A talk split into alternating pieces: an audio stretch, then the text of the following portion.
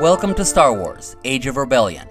This is an RPG Storytime presentation of a campaign played over several years utilizing all three Star Wars role playing books by Fantasy Flight Games.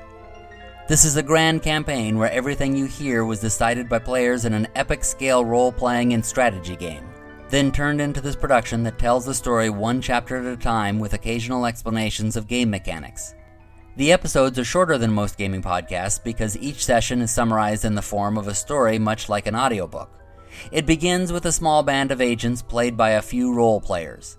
As the rebel cell grows, more players are brought in to take on the roles of other operatives heading out on other missions and taking part in various battles. Every choice affects the direction of the story, both for the characters on the mission and for the overall story arc. And the ultimate fate of the Juvex and Senex sectors is up to them.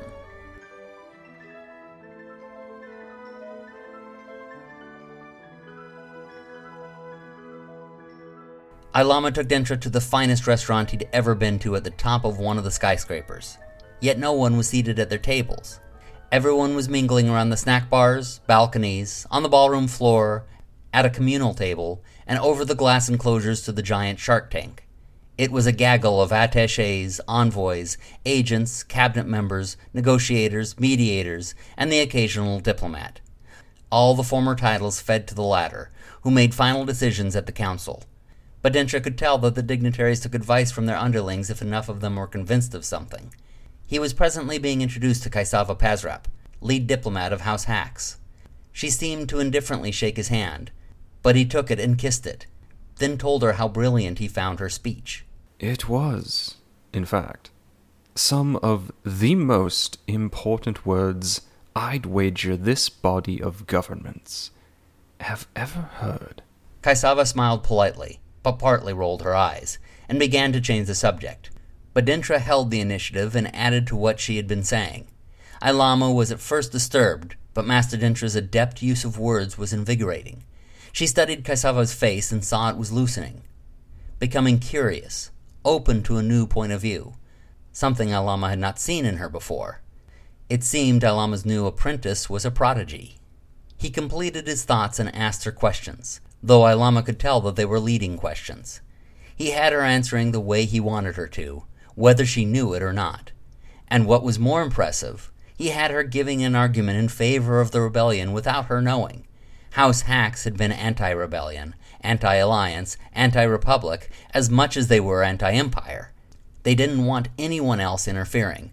But by the end of their conversation, you would think she was ready to go back home and convince their sultan to join the rebellion. She excused herself to go eat her meal, which had arrived at her table, but she added, I look forward to seeing you again, Mr. He took her hand and said, Dentra. He kissed it, then said, Master Dentra. Her forehead rumpled, and she looked oddly at Ilama, who told her it was good to speak with her, and the Hax representative went to her table. Ilama scooted up to Dentra and said, That was cleverly done. I have certain talents, he said. I was born with mystical powers. I bet you were, she said slyly. But be careful. We're being watched by agents of Vandron. Give it a moment, then look over my left shoulder. You'll see a man with a purple tie and a woman in a green gown. They're with Vandron. The man in the white suit pretending not to be with them is Imperial. They've been watching you through your whole disquisition.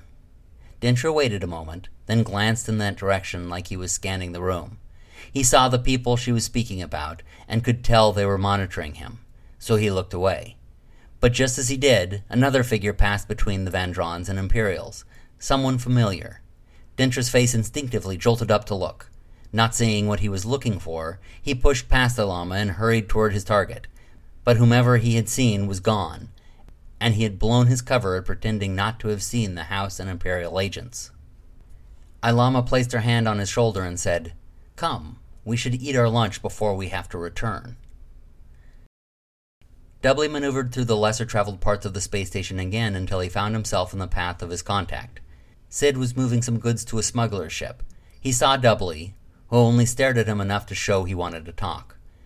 So Sid finished his business, then went to sit near him. I'm looking to move some dirt, if you know what I mean. Dudley said. Dirt is cheap, Sid said, Quality mud is costly. I can sling hard enough to change someone's mind. Someone big at House Sreethin. He placed a thousand credits down. It was most of what he had. Knowing that the end game was near, the group was going for broke. Regrettably, I have little on Threethan, Sid said, so Dudley began to pull the credits back. But I have some rocky mud on the Rabba. Dudley pulled his hand away from the credits. Araba would be nice. He said. Sid scooped up the credits with his scaly hand and told Dudley to come by here in exactly one hour. They would do what was called a flyby handoff. Dudley nodded and strolled off. Aylor checked several restaurants until she found a group of attaches of House McCoon at a place where the customers all scooted up to the grill where the food was made. Aylor made herself up as nice as she could and sat within clear view of some of the guys. Sure to form, one of them moved up to a chair next to her, and she began flirting with him. She played herself off as new to House Seligen, then started asking how he felt about the vote the next day. She began to make fun of the very idea of letting the Empire into their territory. He began to realize that he was being played and began to leave. That's when Aylor grabbed his arm and reached into the Force to try to use the Jedi mind trick on him. She only felt dark energy around herself, but that didn't matter to her. She began to use it anyway.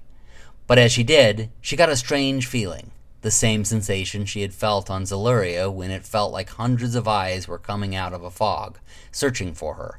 It seemed as though the dark energy was like a bright spotlight being shone on her, so she didn't use it. The man grew angry with the strange woman grabbing him and staring into nothing, so he yanked away and started to move as quickly as he could. We know about the scams you've been pulling on other houses. Aylor said suddenly. The man stopped, then looked over at her arrogantly. Yeah, I'm sure you do. Aylor named some specifics that Dudley had learned from Sid, and as she did, the man's smug smile dropped. She approached him, her voice just low enough that no one could hear, but they would be able to if she raised it just a little. She told him that her people know a lot about their double dealings. So here's what you're gonna do, big boy.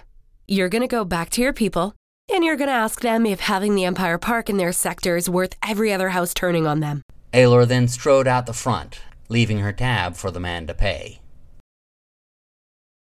Roach waited near the entrance of the building with the corporate bank. He hoped the woman who was close to his size hadn't brought a sack lunch. Others were pouring through the doorway to go to nearby restaurants, and he lingered near an alleyway waiting to catch her face. Reggie was more exposed since it was less conspicuous, and it was reading each face with its enhanced sensors. Reggie whistled when she appeared in the lobby heading toward the door, so Roach headed toward her, squeezing his eyes to get the waterworks going. He was in full helpless child mode, sobbing, breathing heavily, appearing helpless. She asked him if he was okay, and he said that his father was in trouble. There had been an accident around the corner, and he was badly hurt. I'll call for help, she said, reaching for her comm. No, no time. He needs help now. He grabbed her hand and pulled her toward the alley. She tugged back, uncertain she could even help him. We have security in the building. Roach really put on the act now, gasping for breath as he cried, Daddy, he needs help now. Please help him. All right, all right, I'll go look. Just relax. She hurried to the alley, still reaching into her pocket for a communicator. She wasn't qualified to help anyone in need, but the boy was hysterical, so. Rounding the corner, she only saw a wig that looked just like her hair sitting on a dumpster. She turned to see the boy with a blaster out pointed at her. He fired. Blue light of a stun blast hit her and knocked her unconscious. She'll be all right, Reggie. I just stunned her. Don't worry. I have a plan. Roach said, and he began to undress her. Don't worry. I have a plan. Roach said, and he began putting the woman's clothes onto himself. Reggie uncomfortably kept watch while Roach finished dressing up as the woman, then put on the wig. How do I look? He asked. I know I don't look like her yet. Hold on. Roach plucked some hair from her head.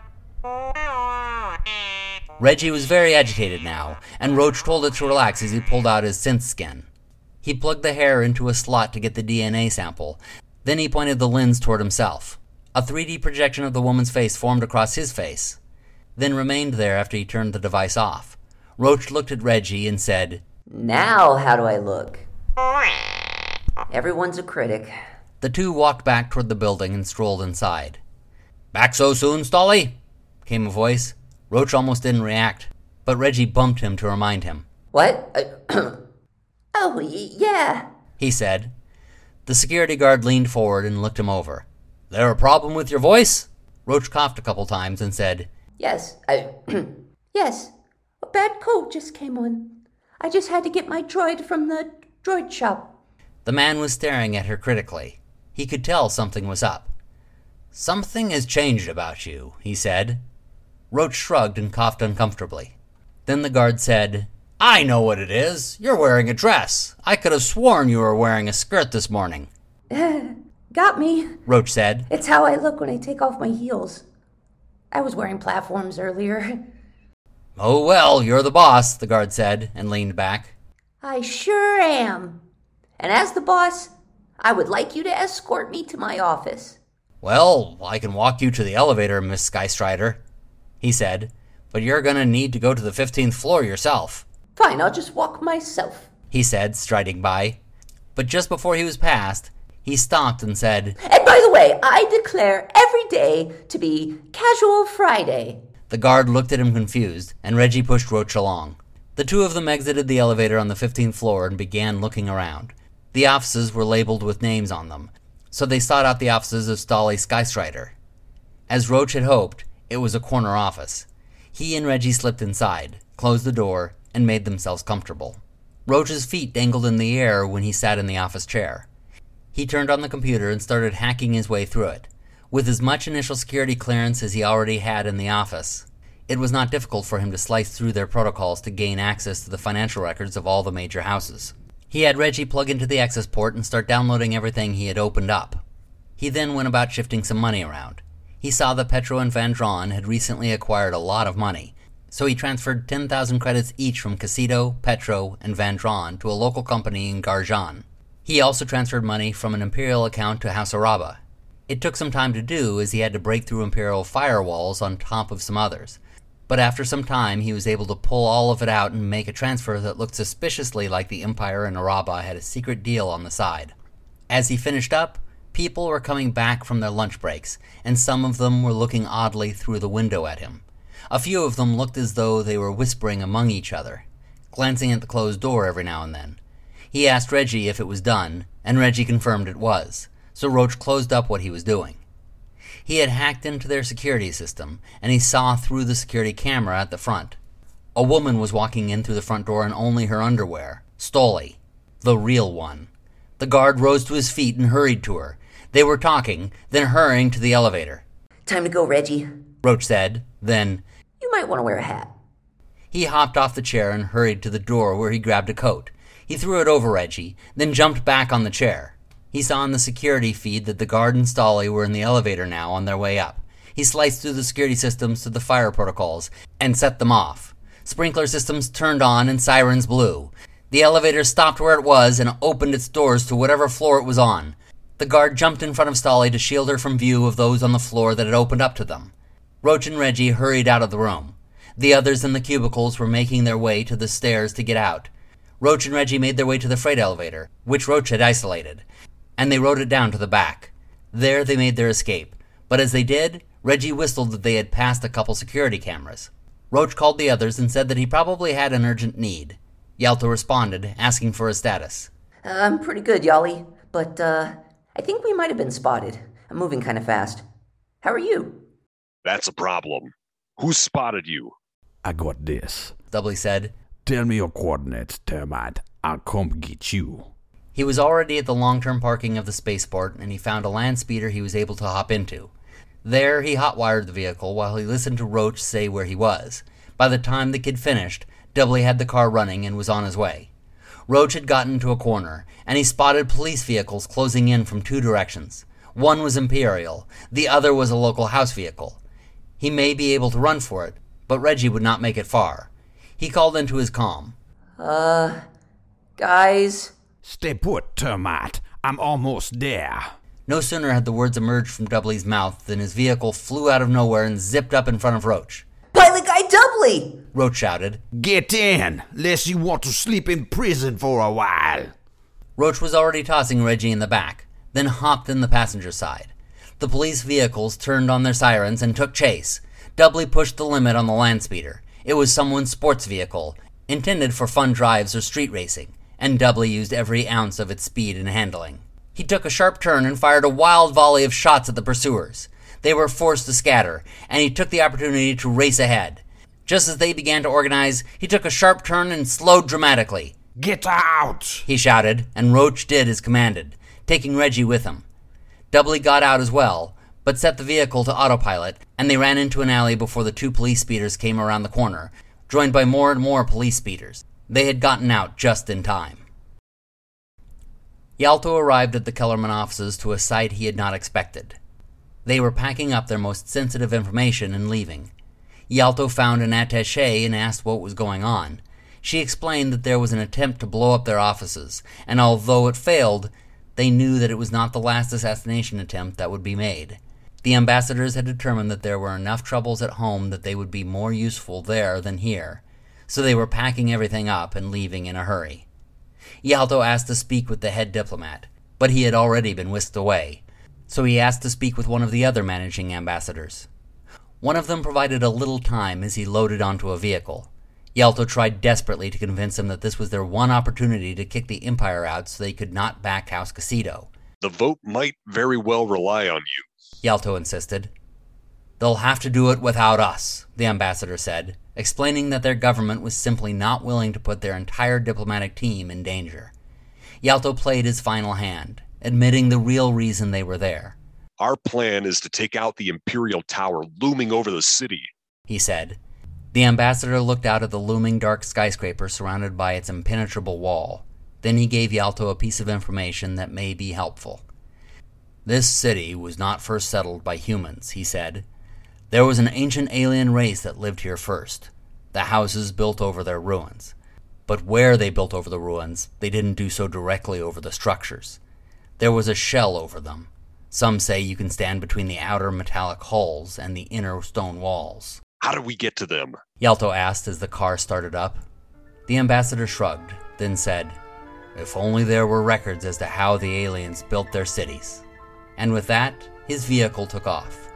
Yalto was helpless but to simply watch them leave, driving out of sight toward the spaceport and away from the growing danger of the United Houses. This has been an RPG Storytime presentation of Age of Rebellion. Join us next week to hear what happens next.